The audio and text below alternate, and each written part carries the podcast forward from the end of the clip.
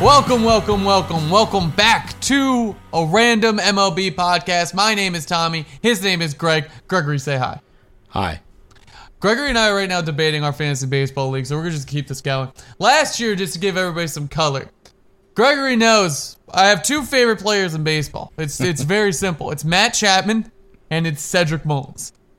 I didn't get Matt Chapman. I immediately traded for him. He's on the team. He's fine. It's a dynasty league. We keep them for we have contracts. Gregory bid Cedric Bull- Mullins, Cedric Mullins, Cedric Mullins up so high that he's getting paid the same amount as Bo Bichette because at that point in the draft I had no money left. It's an auction draft. I had so little money left I couldn't afford him. And now he will not admit he will stand here even today. I would like to see him do it live and say that Cedric Mullins is worth just as much as the likes of Ronald Acuna, Bo Bichette. I think I think Shohei Ohtani is like six dollars more expensive. It's it's an insane number for Cedric Mullins. Gregory, please speak on it. Okay, there's a couple things here. First of all, things. don't bring all Ohtani. Don't bring Ohtani into this because Ohtani, nobody knew what to bid on anyone, and he was the first pick of the draft. He was stolen away from all of us. 49 was a a, a, a steal for Ohtani back then. It was a steal. That So that we're was not, a, we're not using mistake. him I- to compare. Let's very take sad. Acuna. Let's take Bichette. I'm not sitting here and arguing with you that Mullins is a better player than those guys, or maybe he's. I'm not saying that at all. Like, yes, he's probably like a tier below. Okay, but you're acting like a he- tier below. I've never Man, seen I love this guy. I, tell you, have his I've never- jersey. I have never seen someone who claims to love a player so much yet is bashing him and saying he's not worth I'm not it. Yet, yet in the I same own- breath saying, "God, I wish he was on my team." Like I, I- don't I- understand this at all. You're like, man, Mullins is like, you tell me all the things wrong with Cedric Mullins, like, but you want him so bad. Like it's like Because. I, like- I enjoy watching him play the game of baseball. I can Me also too. admit he is not as. This is I, I am so. You and I both know this had nothing to do with your liking of Cedric Mullins. You and I both know this. I remember exactly when I did this in the draft. I used to have Jose Ramirez, who has since been traded, uh, but I have I had Cedric Mullins and Teoscar come up in the draft back to back, and all of a sudden I solidified the top two spots in my outfield. I wanted Cedric Mullins. I know you liked him. That's not the original reason I started bidding on him. But yes, once I saw him get into the thirty dollar business and everybody stopped bidding on him, I wanted to make a splash. I wanted to get him. But then I saw your name pop up. I'm like, yeah, I'm not gonna let Tommy get him. Are you kidding me? There was But- a wild trend on players that we had spoken about on this pod. I think Alex Verdugo went for 18. There was a wild trend on players I liked of Greg bidding on them that made them outrageous contracts. That and the league is complicated. I will not sit here boring you with the with the rules of our league, but just imagine it's a dynasty league. Everybody has a, we have a certain amount of money we can spend. You can't spend over this amount. So if you spend 30% of your budget on Cedric Mullins that might hamstring a team. And Greg, it's what place did you thirty finish in last percent of year? my budget. 40 What is the the budget is 360. You spent what was it, Forty-two last year? dollars. You're acting like I spent like a thousand dollars on Cedric Mullins. Like there's That's 10%. That's not. That's it's the most like what- expensive on my team, but that's not bad. That's at all. over what Like, that's almost 12% of your budget was spent on Cedric Mullins. yeah, and he's gonna give me like twenty-five to thirty steals a year. I just want to say at least day. five percent Like- of that, at least five percent of that twelve percent was to make sure I'm sad. that was one Well, you time. know what? I didn't even make the playoffs last year, so what are you crying about?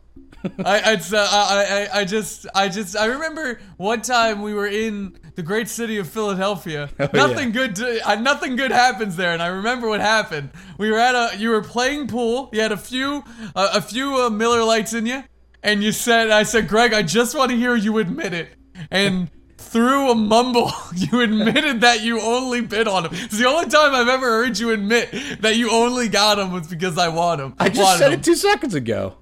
That you said you give me this. I had many reasons for my decision. Only in that moment was the truth serum. The truth serum came through, and you were like, uh, "It's the only reason I have him is so you can't have him."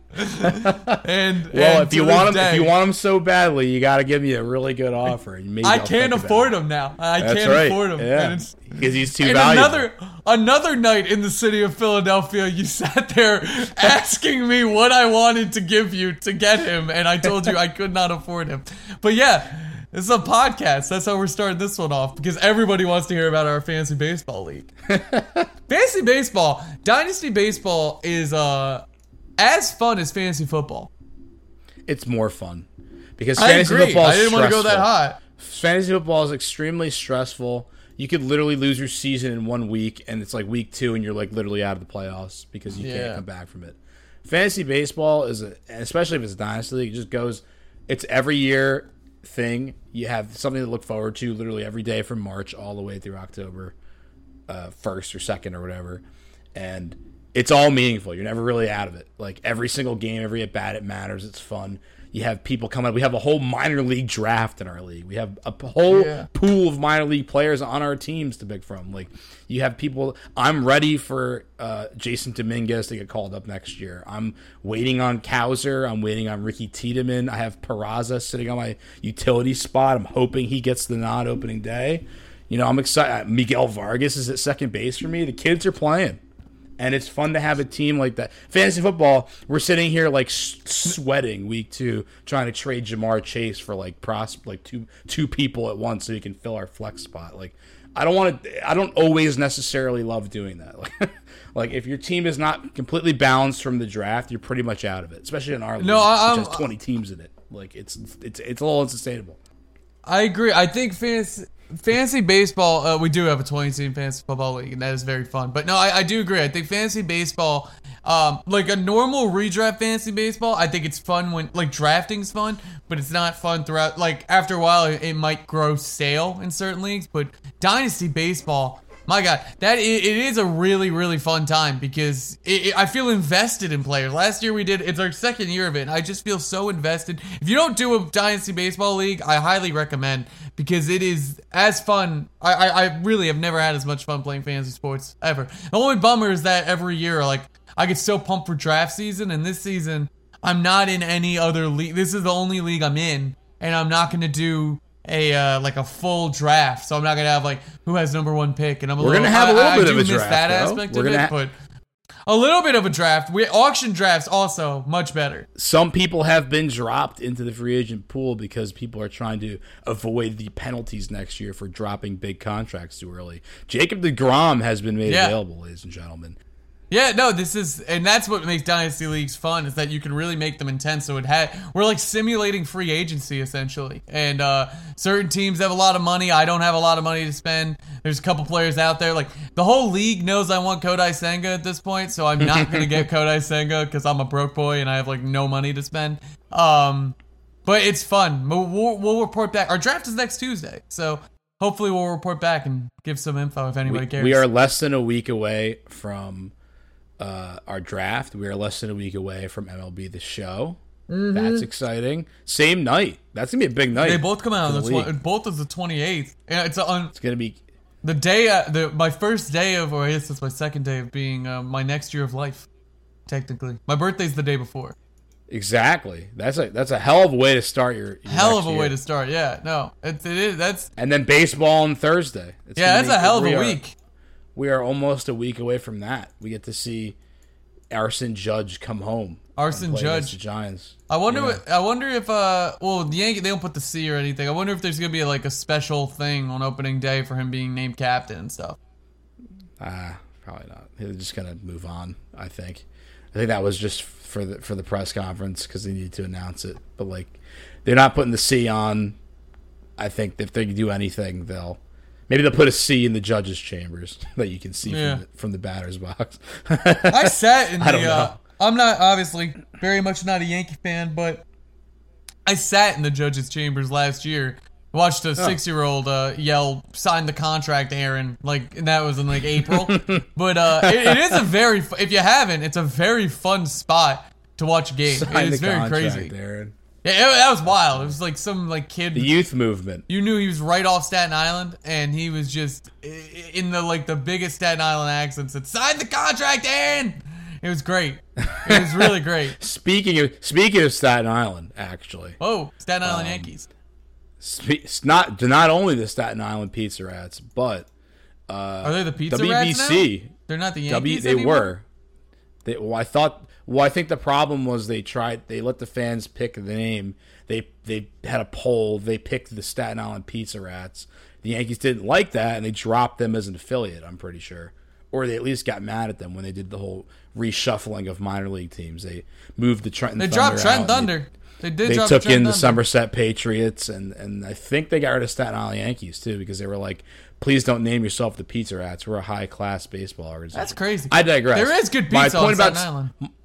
There is. My point about Staten Island was that Japan won the World Baseball Classic. What's what, what, I wanted to transition there? over to the. I wanted to transition What? over. To the I, I thought we were going to talk about Staten Island pizza for the rest of the podcast. I'm under the. I'm I- under that you know, impression. there's crispy pizza out there, right? And then there's uh, that place that uh, Pete Davidson's naming- family owns, right? The the pizza place. Da- or- I, I didn't know he owned worked at. He he worked at one, I think, when he was growing up there. I've eaten a lot of really- pizza on Staten Island. I gotta tell you, it's as good as it gets over there. There in Brooklyn, as good as it gets.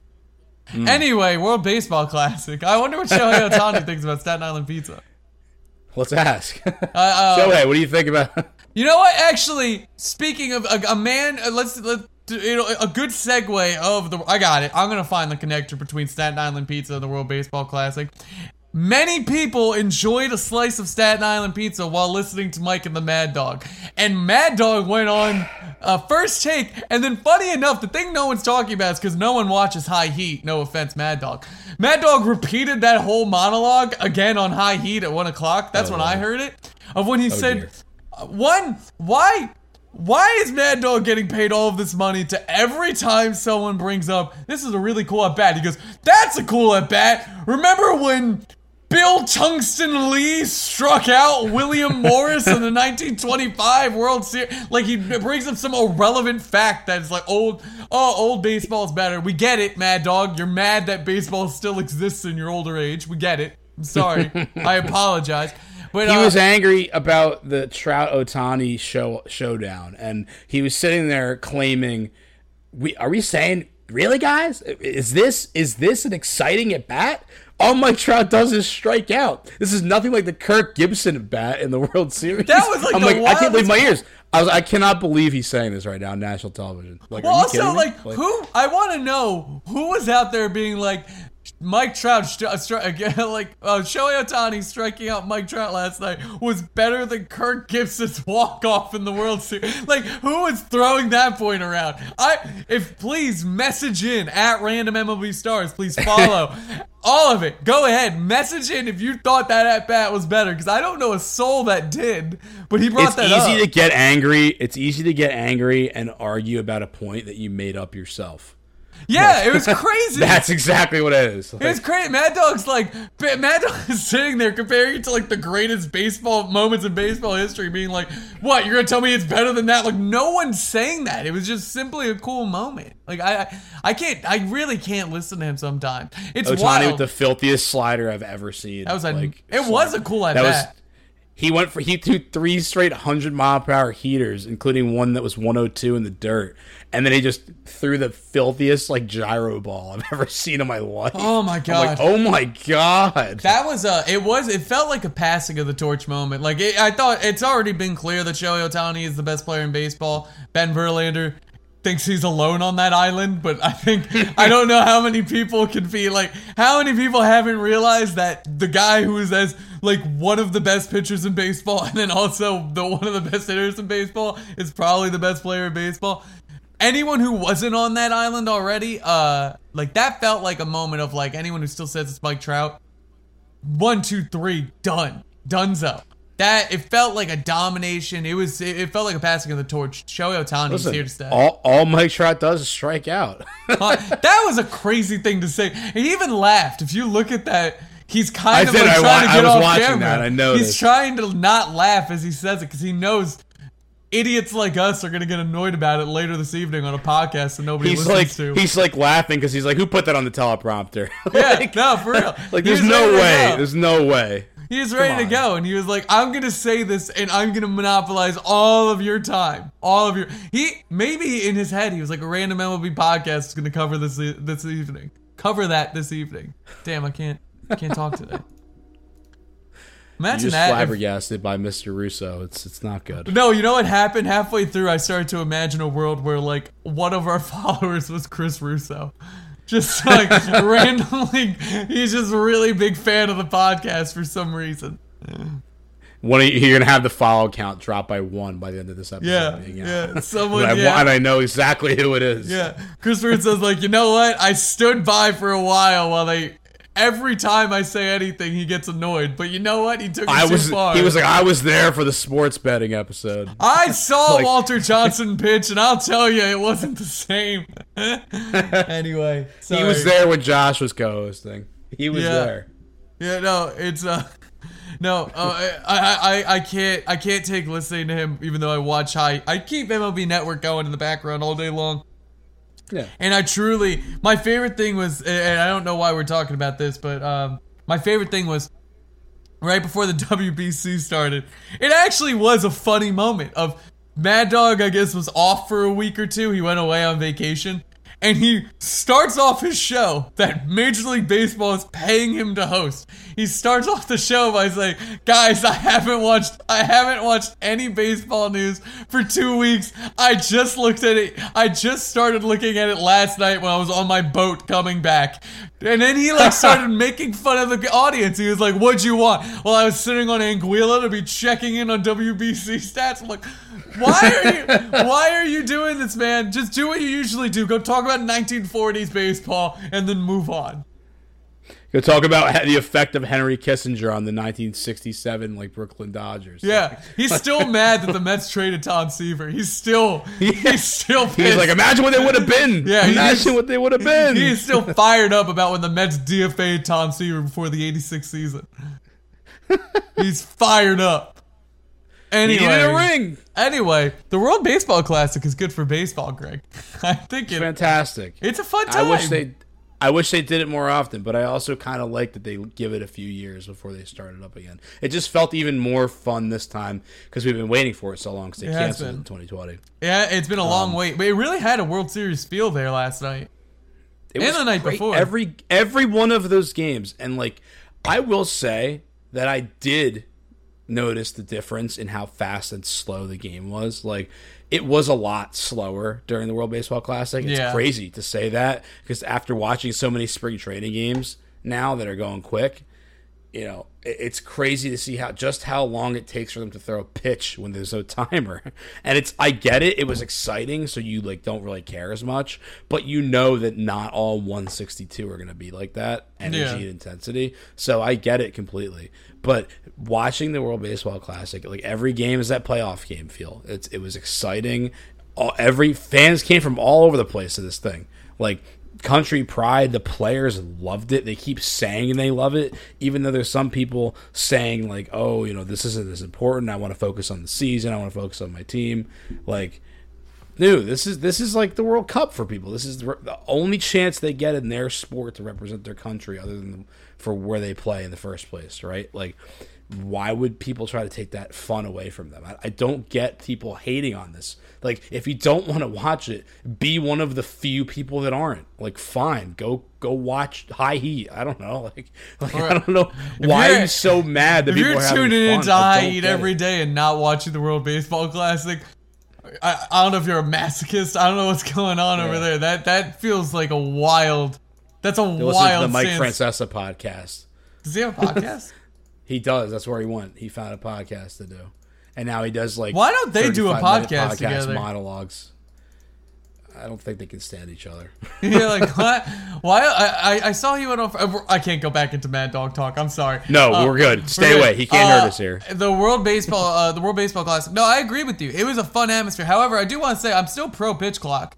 Uh, even these games Yeah. were slower, and I was still like, nah, the pitch clock's good. I think it's a good. It's it's going to be good for baseball as time goes on. And I, I'm still enjoying watching spring training games. I'm very very excited for opening day next week. But uh, yeah, to your point about the World Baseball Classic, um, I, I think the, the the space in time between like the four years in between. Also, I always end up forgetting how like people will be like, oh, it's a playoff atmosphere, and you're like, is it really? It's March, like it's not a playoff. It, it can't be. It really does feel like that. Yeah. The games felt like they had consequences. Watching teams like watching little Italy having their run was super super fun to watch. Watching Matt Harvey like have some success, like come back, guys like that, guys who haven't pitched in years having these moments was so fun. And, and it is a bummer watching guys like Edwin Diaz get hurt, and we get into the Mets and all their injury woes later, but. That, that train's never late, so that was bound to happen regardless. But like, sure, there's freak injuries and stuff like that. I know Freddie Freeman got hurt a little bit too.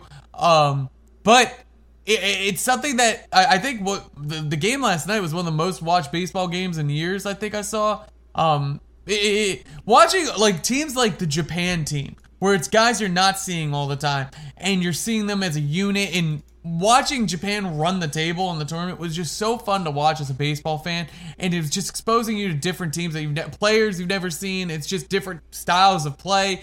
It felt it just felt bigger. It felt like something. Uh, it felt it was just a fun, fun time to watch, and I was super, super in on it. Very pumped about it.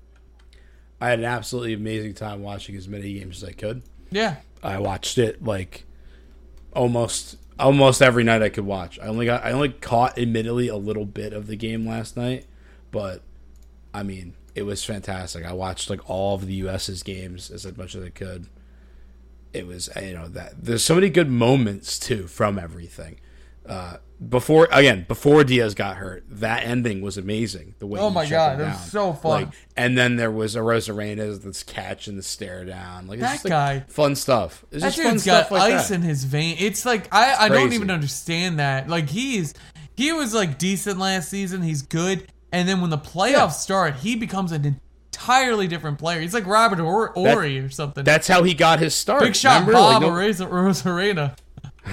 Nobody knew who he was, and then that year, a couple years ago, for the Rays, he went nuts in the playoffs, and everyone was like, "Can he do it again next year?" And they found out he was a pretty good everyday player. And then when the playoffs come on, he goes X Games mode, like oh, insane. A, flash- a flashback there. Yeah, no, he does flashback. go X Games mode. Uh, no, I uh, no, he he's one guy that it, it makes you want to buy so much stock in Randy Arozarena every year, and I hope he continues this into the season. I, I am interested to see because like even when the Rays made that World Series run, then there's like the offseason hangover. I, I'm intrigued by these guys who went and went through the World Baseball Classics hot, a classic hot. Guy like Randy Arozarena how is that going to translate in opening day? Now you've had all these high leverage games. I'm interested to see if it's going to like burn certain guys out or if they're just going to start start the season on a tear. I, I'm I'm pumped. Like Shohei Ohtani was unbelievable. I wonder how that's especially him playing both ways. Guys like that, I do wonder how that is going to affect them as the season starts up now. Yeah, no, it's it's it's going to change some things. Um, and some people got off to nice starts um, again, you can you can try and dive into like the details about. Oh well, I watched him uh, hit really well in the World Baseball Classic. Is that going to translate over to the season? Or uh, you know, he did he was he did terrible. Like people have been slumping. Like, are they going to get back to it in spring training? And maybe like, is this going to change how their season goes? Probably not, because the quality of pitching is wild and all over the place in these things. But to like my point is like why do we need to care? We don't. It's fun. It was a fun thing to watch and it was exciting. It's just like the world cup. Like does it mean anything besides exactly what it's for? The pride of your country and like that exciting tournament style every four years right? No it doesn't mean anything besides that. It doesn't do anything other than you know making a lot of money for the country that hosts it making a lot of money for the teams that participate and being a fun thing to watch you know and and does it need to translate to anything? No. This is not training grounds for the MLB. MLB is obviously the most prolific league for baseball that there exists. But like not everything has to revolve around Major League Baseball. Like this is part of Major League Baseball, but it's about all the players from all over the world trying to compete. Like just let a fun thing be fun, you know? No, I'm with you on that front. And that that very much it was. Um, but without further ado, we're going to take a quick quick break and then we will be back with more of a random MLB podcast. And we are back. Gregory, uh, something relating to the World Baseball Classic. Edwin Diaz got hurt, and then Brandon Nimmo famously goes, Hey, I, am not worried about the World Baseball Classic. I just want to win a World Series. I don't care if that makes me selfish. And then the next day sprains like both of his ankles. Yeah. The Mets can't. The Mets are metting right now. They can't catch a break. Obviously, I'm not rooting for injuries. That stinks. I'm a Mets fan, and I'm also bummed that Edwin Diaz is probably going to miss the season. But um, I don't know. As a Mets fan, this is kind of a bump. You hate when your team starts off hurt, especially when Brandon Nimmo like has struggled with injury problems throughout his career, and now it's like last season was his one year where he was finally healthy, and already we're off the bat. I, I'm not nervous. I'm not sounding the alarms. The Phillies are still missing Bryce Harper till probably the All Star break. The Braves, Braves will probably rediscover a new five starter who'll be a Cy Young winner by the end of the year. So um, they're always to be worried about. But Greg, I don't know why. I, I I I don't. The Mets seem to always be in this spot, and it's a bummer. I feel like they need to stop, uh, and this goes without saying, but they need to stop giving money to injury prone injury prone players. like That's a fun. That'd be a fun philosophy. injury prone or old. Like this happened last year. The Mets had the fear the most fearsome rotation of all time, and then the week into the season, Verlander and Degrom were out already. it's it was it was down Oh, to Chris. Scherzer. It was Scherzer down. Scherzer. Sorry, it was down to Chris Bassitt in in one week. Like that was it. I'm like, oh, That's my biggest fear is that Scherzer was hurt all last season too, and like when you're relying on old old aces, which I'm pumped about, I'm still pumped on Scherzer and Verlander. I am very worried about how this will last throughout a 162 game season. And then Scherzer, what ended up happening was he was hurt for most of the season. You kept going with the mindset of, hey, you bought him for the playoffs, you got him for the playoffs, you got him for the playoffs, and he gives up seven runs in game one in the in a wild card series, and it's like. Well, is that what we got him for? Because that wasn't fun. I don't know. Kodai Senga, a guy I won't be getting in fantasy baseball. Very pumped to see how he starts the season now. he's the X factor on this team. I swear. I think he's going to be a third ace. I think he's going to be what Chris Bassitt wasn't last year. you better hope he is because I have. I mean, you have two 43 year old dudes pitching for you again. And you better hope they stay healthy because all it takes is one little tweak to this or the little elbow Well, you know hurts what? a little bit, and then we're right back to where you are last year. Where yes, the Mets won plenty of games and they made the playoffs very easily, but when it comes down to like you know, game by game, especially if you're going to get in that wild card series. Like, you got to take the division. You got to have this pitching long enough to do that if you're going to beat the Braves and the Phillies now. Like, the Phillies are going to be better than last year. The, the Braves are going to be just as good, if not better. He's So the the Phillies, the Mets have to made make- the World Series last year. Literally, like the Mets have to do something. How are they going to be better? How, what, what, what, are they going to win the World Series? They got Trea Turner. That's yeah, how but they don't have be Bryce. Harper for half a year. He might even come back in May, from what I'm hearing. I'm listening to the radio every oh. day out here, and Bryce Harper's already like, you know. I I, I, I doubt the Philly the Phillies are not a deep team. They are one Trea Turner injury from being in a real early season Trea Turner. Not a deep team. I don't know if you can say that. They're not deep. They're not. They're a top heavy team. It's Bryce Harper, Trea Turner, JT Realmuto, and then what? Rhys Hoskins. And then Alec Bohm, you're hoping he Kyle what, Schwarber is pretty okay, good. Schwarber, my bad. know. I don't My know. bad. Schwarber is Schwarber. I did. I he deserves to be up there as well. However, I'm just saying they're their bench, their minor league system. They don't have a lot of big league ready guys. I don't. I think they are an early season injury from Trea. Uh, like say Trea Turner gets hurt early. Now you don't have Bryce Harper. You don't have Trea Turner. I do see a world where the All Star break comes around. The Phillies are a lot worse off than people expect. Andrew Painter. Mick I'm still Abel. worried about. I- Andrew I Painter's don't- pitching. He's not pitching for three Doesn't months. matter. Mick He's not Abel, that- I like Mick Abel. He's still. I don't even think he's major league ready yet. No, I'm saying like, what are we talking about? months. What are we talking about? Not deep. Like, what do you like? They're not deep. That's not deep. We're not even talking about their pitching rotation, which has now been added to again with Taijuan, and you also have. I've, I've watched Aaron Taijuan Walker Like, pitch a thousand times. That's fine. Like, okay, is that that's who's moving the needle for them? Their rotation. No, but you have Zack- He's like slightly better than Kyle Gibson. You have Zack Wheeler, Aaron Nola, and Ranger Suarez. I think that's good enough. They want they got to the Fine. World Series last year. I'm I'm not saying they're not good. I'm saying they are one major injury early season oh, away. With Bryce Harper already out to the All Star break, the Phillies are one major injury early in the year from hitting the All Star break in a rougher spot than people are giving them credit for. And I'm still worried about them. I'm not saying that you they're got not me a good team. defending I'm still the worried Phillies about them. with my Phillies. You're wearing on. a Phillies shirt on with my yeah, Rhys just- Hoskins T-shirt on. You got me defending the Phillies. I'm not even a Phillies fan. I, I, I think I think you're a Phillies fan in disguise sometimes. Oh. regardless, I think. I, I would say you are. no, I, I'm unfortunately. That's not offensive. I am. An, I am unfortunately a Yankees fan. Don't get it twisted. But uh, uh, I, I, I would think I think it's fair. I th- I don't think that's an offensive say, thing to say that like your second favorite or like oh, absolutely, yeah. The Phillies Yeah, are like the all- Phillies are the I'm saying. hometown team. You got. I, I got more. Yeah, yeah, Phillies, it's a- I got more Phillies games than Yankees games at this point because they're right here. no, it's a, you know. that that was not meant in offense. I was saying you you you still come out to support the Phil the fighting Phils. I'm just saying. If they have a, an actual, if they have another injury early in the year, I do really feel like the Phillies could be in trouble. Because the NL East is hard. It's a, uh, it's why I'm fearful about the Mets right now. The NL East is no joke. So the Mets right now, they can't afford to start getting hurt like this early.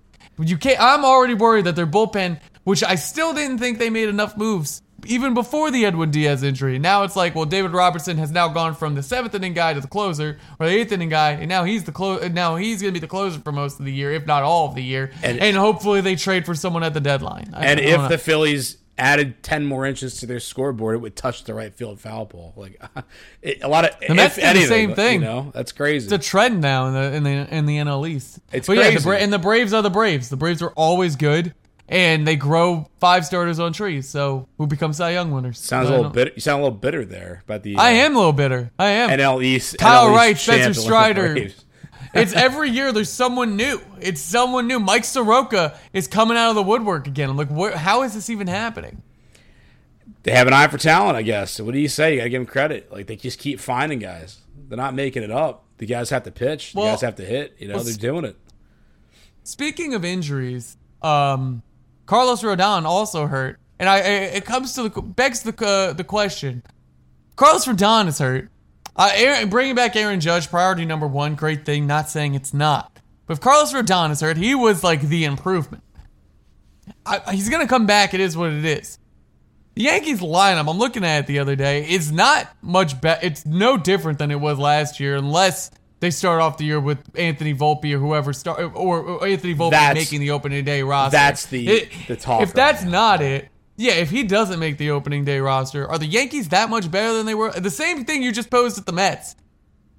Yankees feel like they're in the same spot. They're in the same spot that they were last season, unless Anthony Volpe makes that leap for them. I mean, that was good enough to win 99 games, unfortunately. So And the Mets won 102. Like, right, but I like, but like, I guess if we're playing that game, it's like, all right, well, you get down towards the end of the season, and you, if if they don't start with Volpe on the roster right now, he's going to come up in August. So then you have that going for you towards the end of the season.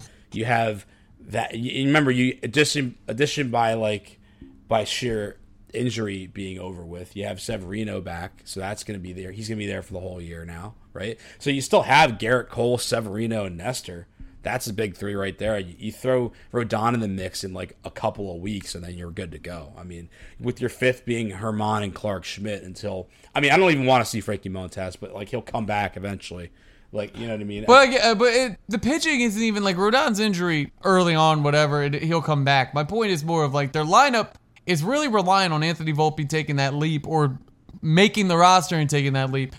It doesn't seem or Harrison Bader still being who he was in the playoffs, which I and don't he's think hurt he is. too. He's out too. Yeah, it- it- so it's like I don't think the Yan- uh, uh, weird enough to say when you bring back Aaron Judge, bring Carlos Rodon. I still would have loved to see them change that lineup up a bit, and they never did. Now you still got Josh Donaldson playing significant innings.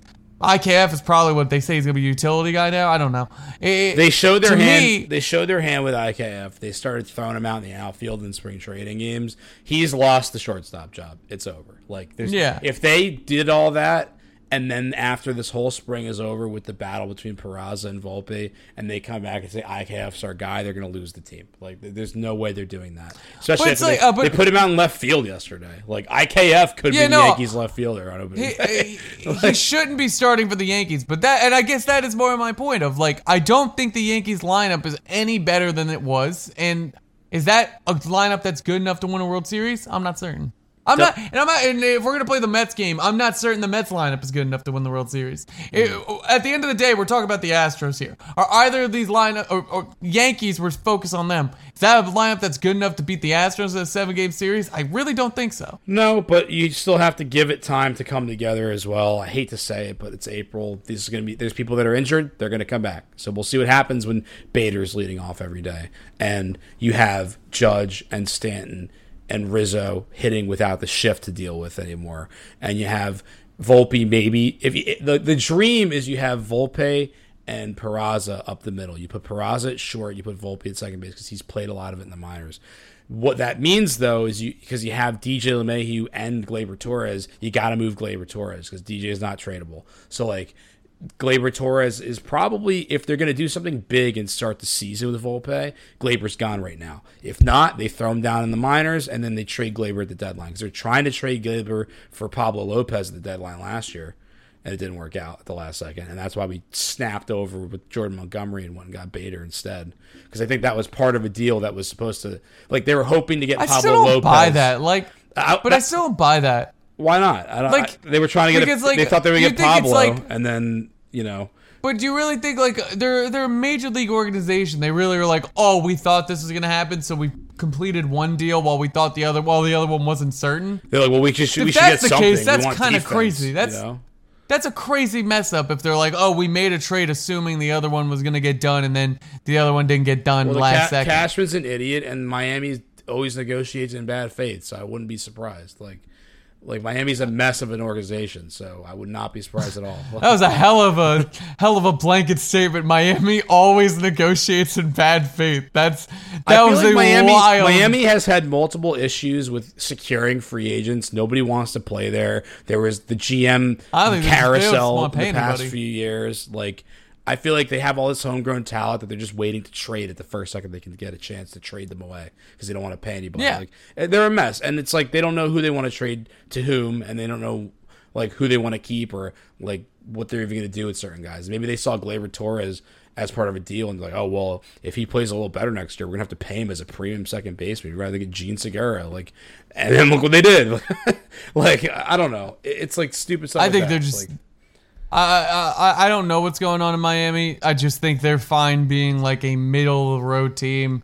They have they they run that lead, that team like a business. They're not even worried about rings. They're worried about like margins. That's it. That's all they're worried carried about.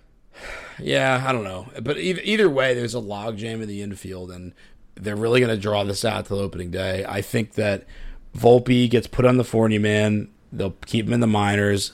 They'll either call him up in May because you gotta you gotta get him some at bats because you can't just trade Gleyber. Let's say we're playing that game without seeing if he can actually hit major league pitching first and just ride the future on him, right? Because if you trade Gleyber, Gleyber wasn't amazing last year, but he finally had himself a year a little bit, and he was one of the best second basemen in baseball because there isn't that many that are great.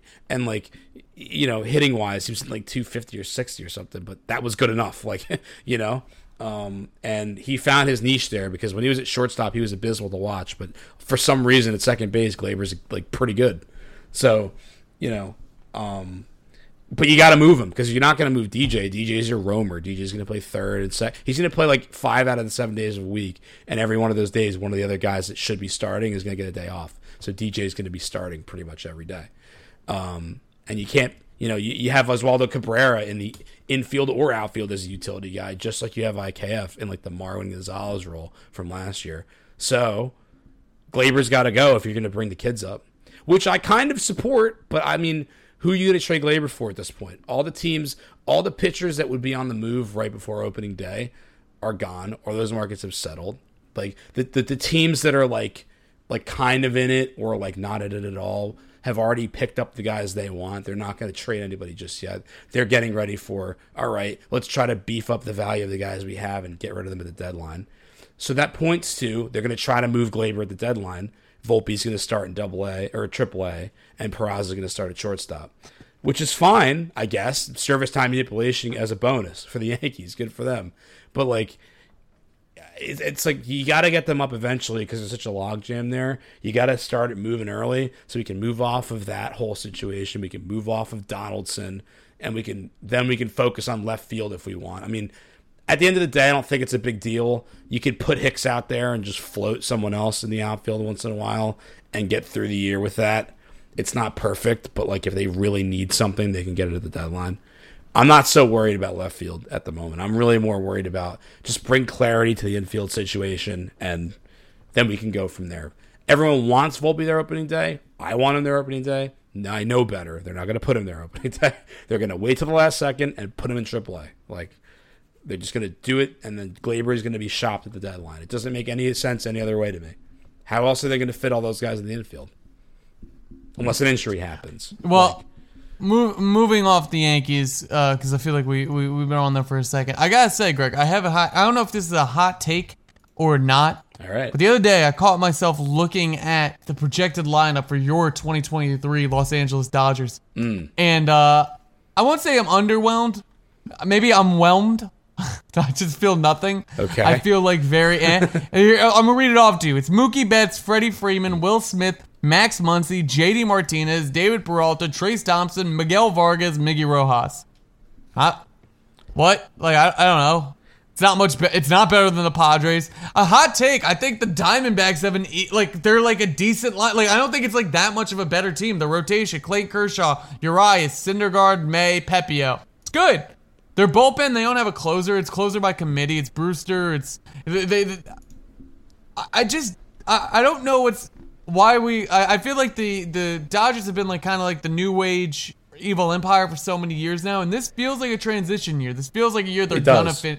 I wouldn't be shocked if the Dodgers finished in third in the NL West. I wouldn't be shocked if the Giants had a surprise season and ran past them, or if the D-backs, who I'm very high on this year, if they had a good season and were right around them, I wouldn't be shocked. The Padres much better than them. I I, I don't even think that's close. This I'm not the, afraid of the is, Dodgers at all. I agree with that take. Uh, the Dodgers trend and and Gavin Lux would have been nice, but that's not really moving the needle that much. Like, don't get me wrong, the Dodgers are a great team. He's fine. Their first five are completely fine to have in your lineup. Like Mookie, Freddie Freeman, Will Smith, Max Muncy, JD Martinez is fine. Like, whatever. You're gonna get enough with their pitching. They're gonna get plenty of wins out there against the Rockies and Diamondbacks. Yeah, they'll still win like, 90 you know, games. But... Yeah, but yeah, they're not gonna be like 112. Okay, but you know, uh, they need they they needed to they, they need to save money eventually. Like they kept kicking the can down the road by being so competitive every single year.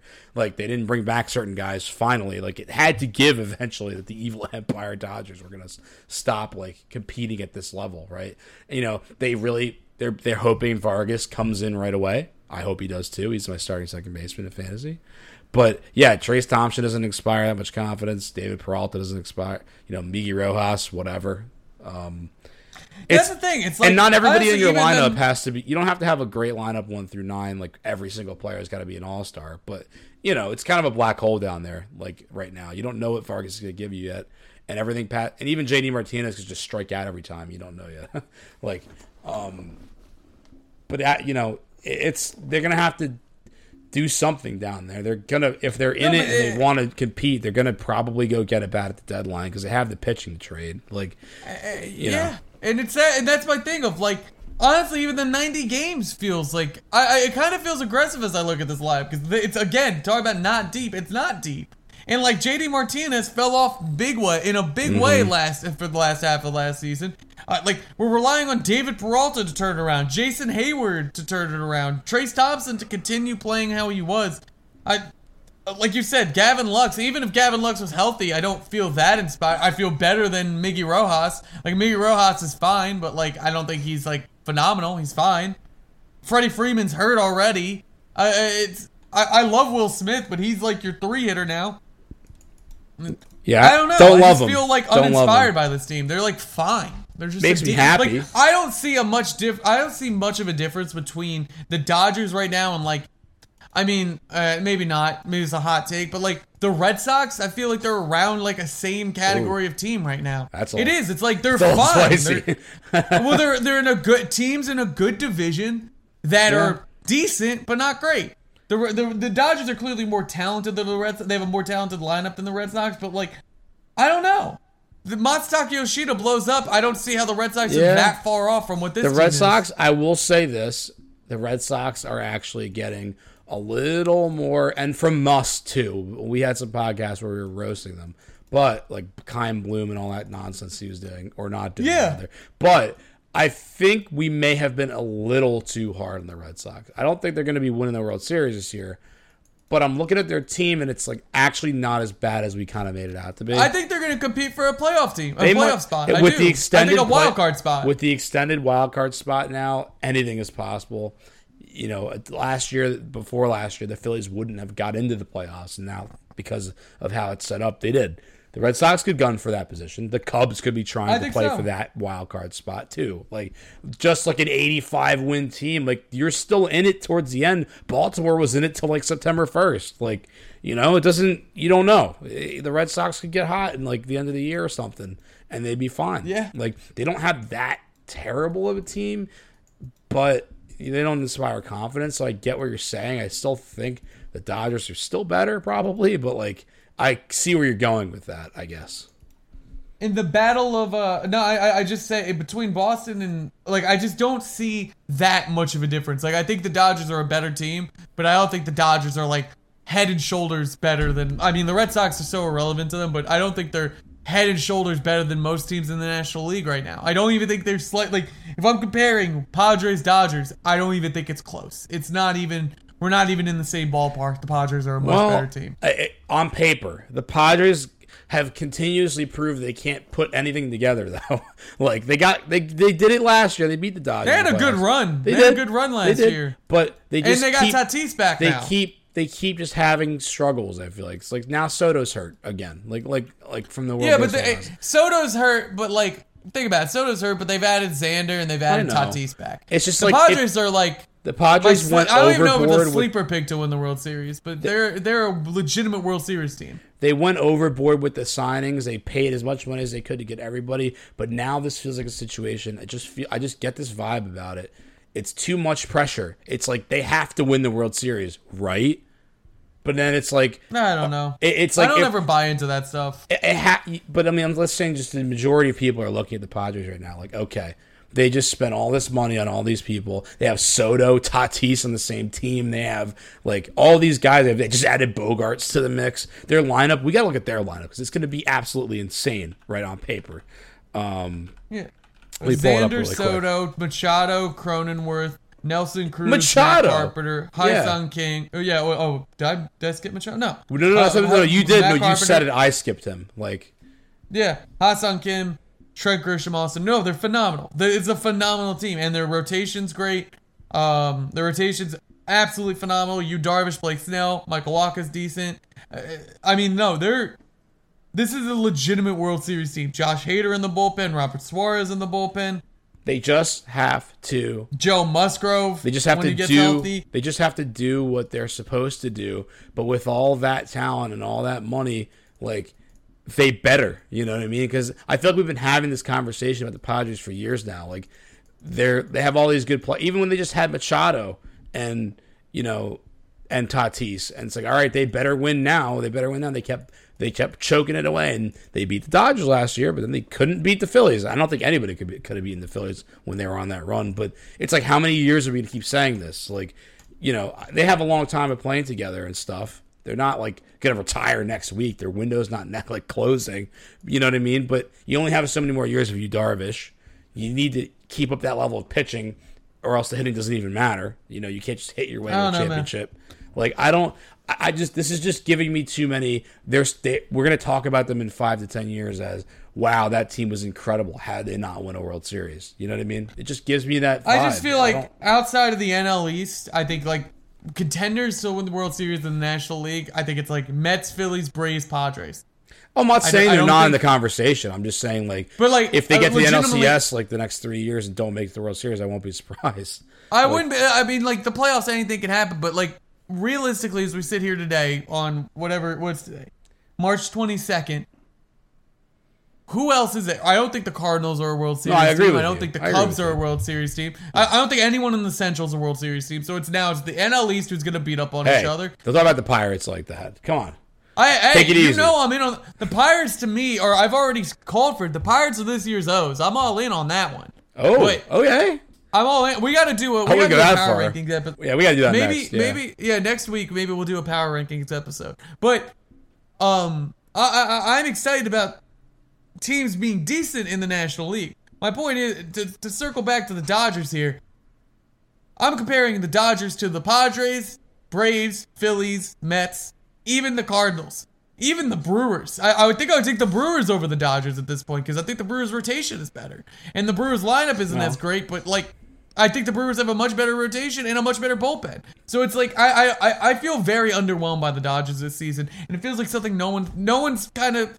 Everyone's giving the Dodgers credit of like, oh, they'll fix Jason Heyward, oh, they'll fix David Peralta, oh, they'll Trey Thompson. Trey I mean, I get it because like you've the the Dodgers have kind of the been, track record. The Dod, yeah, the Dodgers have kind of been set it and forget it. You know they're gonna win the division or something by the end of the year every year for the past like decade. So like you're like sitting there, even if you're a Dodgers fan, you're like they're um they're gonna figure something out. We're facing slight adversity. We're still better than like most teams. They're gonna make the playoffs. What are we worried about? Even if they fall so far as to make just a wild card, like I don't think any Dodgers fans are sweating. They got to worry about what they do when they're in the playoffs because they can never win anything except for the the fake World Series in 2020. Yeah, I said it, but like, um, I was just gonna ask. You you, know. think in like a quiet moment, like, do you think in a quiet moment, do Dodgers fans sit there? I'm not saying that this is what I believe. I'm not. Just okay. saying. a friend told Not you saying this. it's what I believe. I'm not saying this. But do you think they sit there in a quiet moment and they're kind of like always the bridesmaid, never the bride, and then they kind of did win the World Series, but it was like when Kim Kardashian married Chris Hu- Kris Humphries and they were married for like 60 days. It was like, yeah, I mean technically you were married. Well, yeah, you had a parade, but Yeah, technically it happened, but I don't know how many people really remember it. I will stand It by. happened. If any other Dude, team won dude- that World Series, I would celebrate them and pat them on the back. But the Dodgers won it; they didn't count. That was. I, I. I, I don't have anything against the Dodgers. I, I, I I know. I'm coming. I'm probably coming off as I'm sarcastic. I'm really not. I hate the I do think. I, I, I think it was a World Series victory. It was a weird season. It was what it was. But do you think Dodgers fans in a they'll never admit it publicly, but like Dodger fan to Dodger fan, do you think they say, "Hey, we were good for so long and we only won the 60 game season World Series"? That's kind of a bummer. The one without fans. That's the one we won. yeah, like, the- do you when there's no pressure in the like- stadium, you Yeah. win one. Imagine. Yeah. Clayton Kershaw figured it out when there were no fans in the stands during the World Series during the playoffs. Like, I do you think secretly they know that or feel that? Then like, What do you think Dodgers? I'll put it to this way: it's a great way to wrap things up. What do you think Dodgers fans think is a bigger moment in Dodgers history? The 2020 World Series or when Kirk Gibson hit that home run in the playoffs? when Shohei, uh, I think you're wrong. It was when Shohei Ohtani struck out Mike Trout last night. They're like, that was the greatest moment in Dodger history. Oh man. That's Mad Dog for no, but I, I, I just do wonder. I like in a private moment, do Dodgers fans kind of feel like they're still chasing that first World Series? And Dodgers fans that are turning the podcast off now and discuss, goodbye. I don't want to hear from you anymore anyway. Get out of here. Yeah, I mean, it's just I I don't know. 2020 was a weird year. The Lakers won that year too. It's a rough. If you're a Dodgers and Lakers fan, which you probably are, that's gotta stink to be like. I'm not saying they don't count. I really am I am. I'm just. I, I'm not saying that. I'm not taking that leap. I'm saying it counts for something. I don't know. It's like uh, it's like when remember when you were applying to college and everybody would be writing their college essays, and then everyone would write about how they won the state championship, Yeah. and then it would be like, why were there 17 state champions in like the state of Delaware? like, yeah, you won. That's a cool thing. It's it was your most little- inspiring moment or whatever. Yeah. It was a cool moment. I'm sure it was, but not everybody else kind of views it the same way you view it. That that's like that. It that's what the Dodgers World Series feels like to me. I don't know. Amen. I don't know. I don't know. We just lost. Damn, we lost Dodgers fans and Chris Mad Dog Russo today. The entire, where I'm looking at a map of our viewership, and the entire West Coast is completely gone dark. They're gone. They're gone. It's as silent as the fans were during their playoff run. Good riddance. That's all I will say. Good riddance. I mean, that's now we're just now. I don't think we need. To. They're not here to listen to it. They're gone. They already left. I like I, I like Dodgers. I, I I have no issues with the Dodgers. I just think their team is underwhelming. Oh, the fans are even worse. Series. You're going the opposite way. I'm trying to salvage this. We, there's nothing know. to salvage. We, do, I don't like anything that has to do with the Los Angeles Dodgers, especially Kirk Gibson's home run. I said it. I do think I'm like as a fan, like when I'm rooting for teams that aren't my own, I'm a much bigger. It's like if I'm if the Dodgers are playing the Twins, I'm rooting for the Twins. I'm rooting for small markets before I'm rooting for like. Let's go If you have a lot of fan, yeah, no, I'm not. I'm a small market ba- uh, as a Mets fan. It's weird to say I'm a Mets fan, but outside of that, I am a small. I'm a fan of small market baseball. It's not like fun to root for the Dodgers. I don't think. No, it is Maybe not. some people say it wouldn't, it's not fun to root for the Mets. I don't know. Actually, the Mets don't win, so it's like I, I was just explaining this recently to somebody of like why it's beautiful to be. It no offense to you, why I don't feel Yankee fans feel it the same way the Mets do because the Mets like we're in the news nonstop. They're signing this guy, unlimited money, yada yada yada. But then they do the same thing.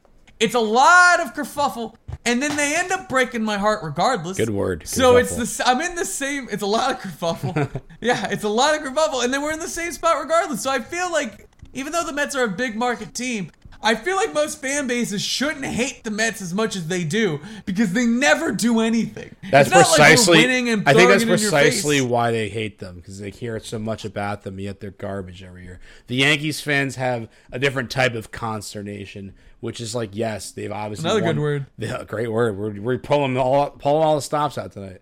Obviously, they haven't won Copious anything of good besides 2009 uh, in a long time, and they're still trying to. Some fans still try to ride the coattails of the dream, like the 1996 era. But like our our sense of frustration is that they know that the Yankees have the tools and the money to be so much better, and they it's not like they're not spending the money; they're just spending on the wrong people, and they're doing stupid things every year. Where we should have won at least a couple by now. Like 2017, we should have won. Like even this year, they they they tried or gave half a half of anything. I don't even know It- how have we gotten to this point. it's just like I don't know, but I'm just saying it's we have different types of pain as Yankees and Mets fans.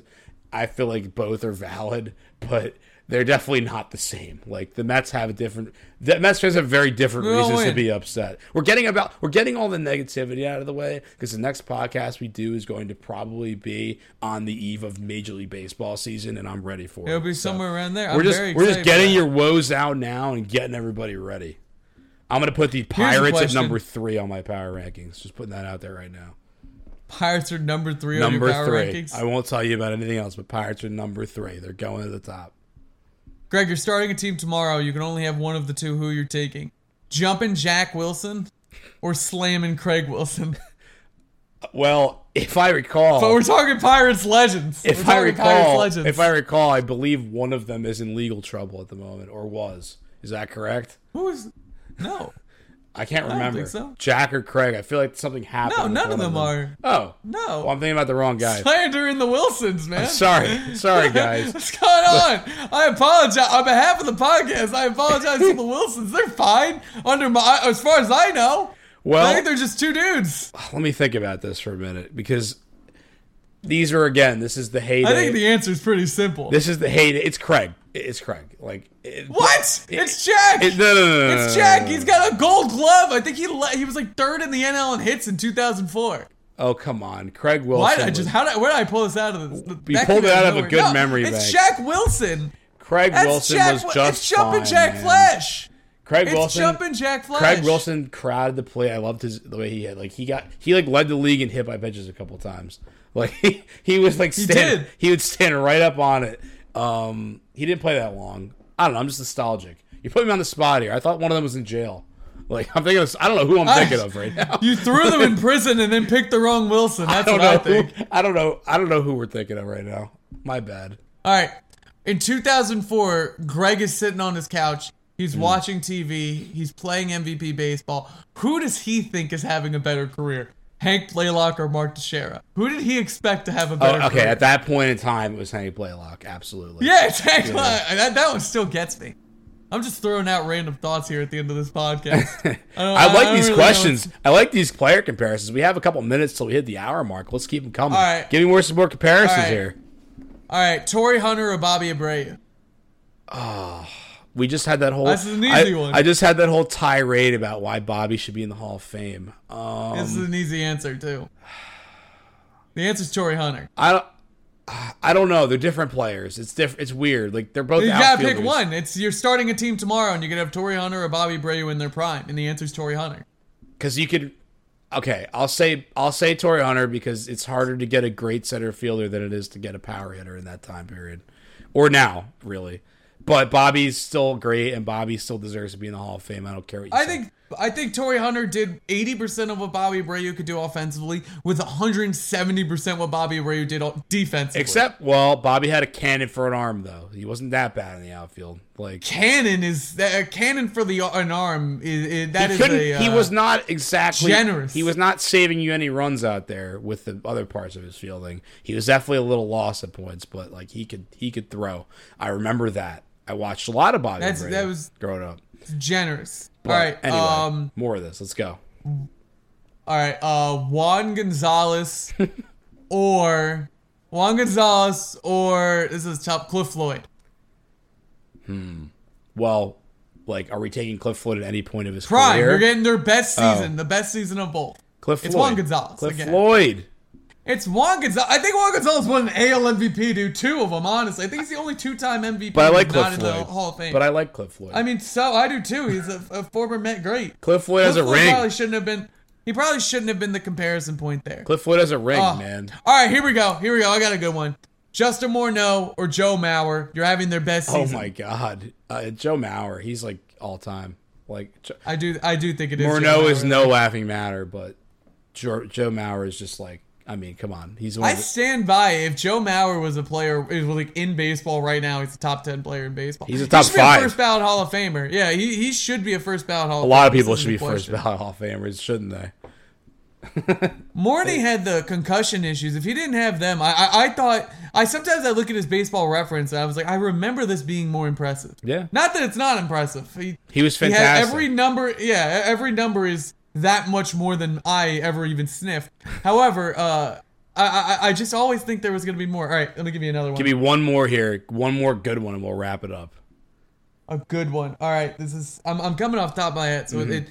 Please, apologies to anyone listening if you think I could. If you made it this far, here. thank thank you. Yeah, if you've listened, if yeah, maybe now I'll throw a Dodger one in there, so everyone who to that they'll regret. All right, I got one. Actually, I got one that I know. I have a hot take. okay, Jeff Kent or Nomar Garciaparra. I know what you're gonna say, but I'm gonna say All right, all right, yeah, my answer. You can lock that in. I, I know done. exactly what you're saying. The answer is Jeff Kent. Actually, It's I, I disagree. If you're having the best season of take emotion careers- out of it. Take emotion out of it. It's Jeff- I'm not. It's not emotions. Nomar is the most underrated superstar we've ever had. I, I, am with you on All that. right, best call up call up Jeff Kent's best season. Call it up right now. Call up his baseball reference. when he won the MVP award, yeah it, uh, trophy. That doesn't matter for anything because I'm looking at right now. he hit Nomar's 334. Nomar hit 372 in 2000. How many home runs did he Right. have? No more.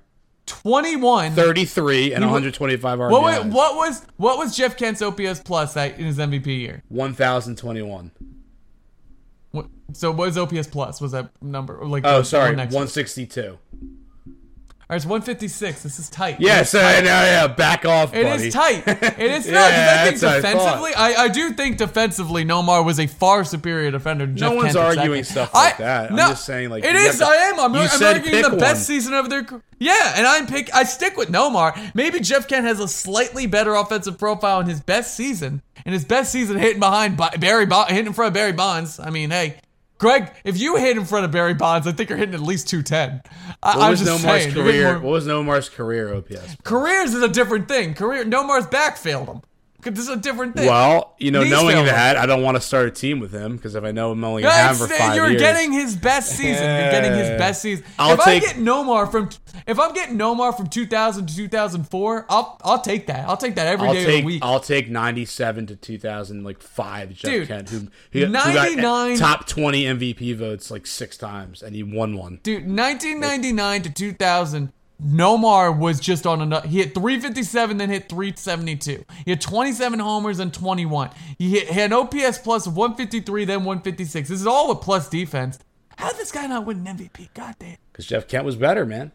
Let's see. Jeff Kent was in the NL. This is not even this is this is not even a question here. Why did he? God, Nomar doesn't. 2000, day- 2000, Nomar was ninth. There's gonna. I, I have a dream for this podcast, and it's we have two things will happen. One, we'll have episodes on back-to-back weeks. Two, Nomar Garciaparra will come on this podcast, and I can tell him how I'm fighting the good fight all these years later about how good he was. Did you know B.J. Surhoff received a 1999 AL MVP vote? I did. I did know that. you know- Do you know Aaron Sele got a Hall of Fame vote? Was it from himself? I- no, someone someone loved Aaron Sele. Got one single Hall of Fame vote. I always remember that for some reason. Imagine they all voted for the right people. Like, anyway, Did you know Nomar was Ramon spelled backward? Yes, I did. It's his father's name, I believe. Nomar's on Twitter, but not on Instagram, so I doubt he's ever heard of random MLB stars. That's a bummer. well, that was a great podcast. My name is Greg. His name is Tommy. Tommy, say bye. Bye. Jon Hamm next week.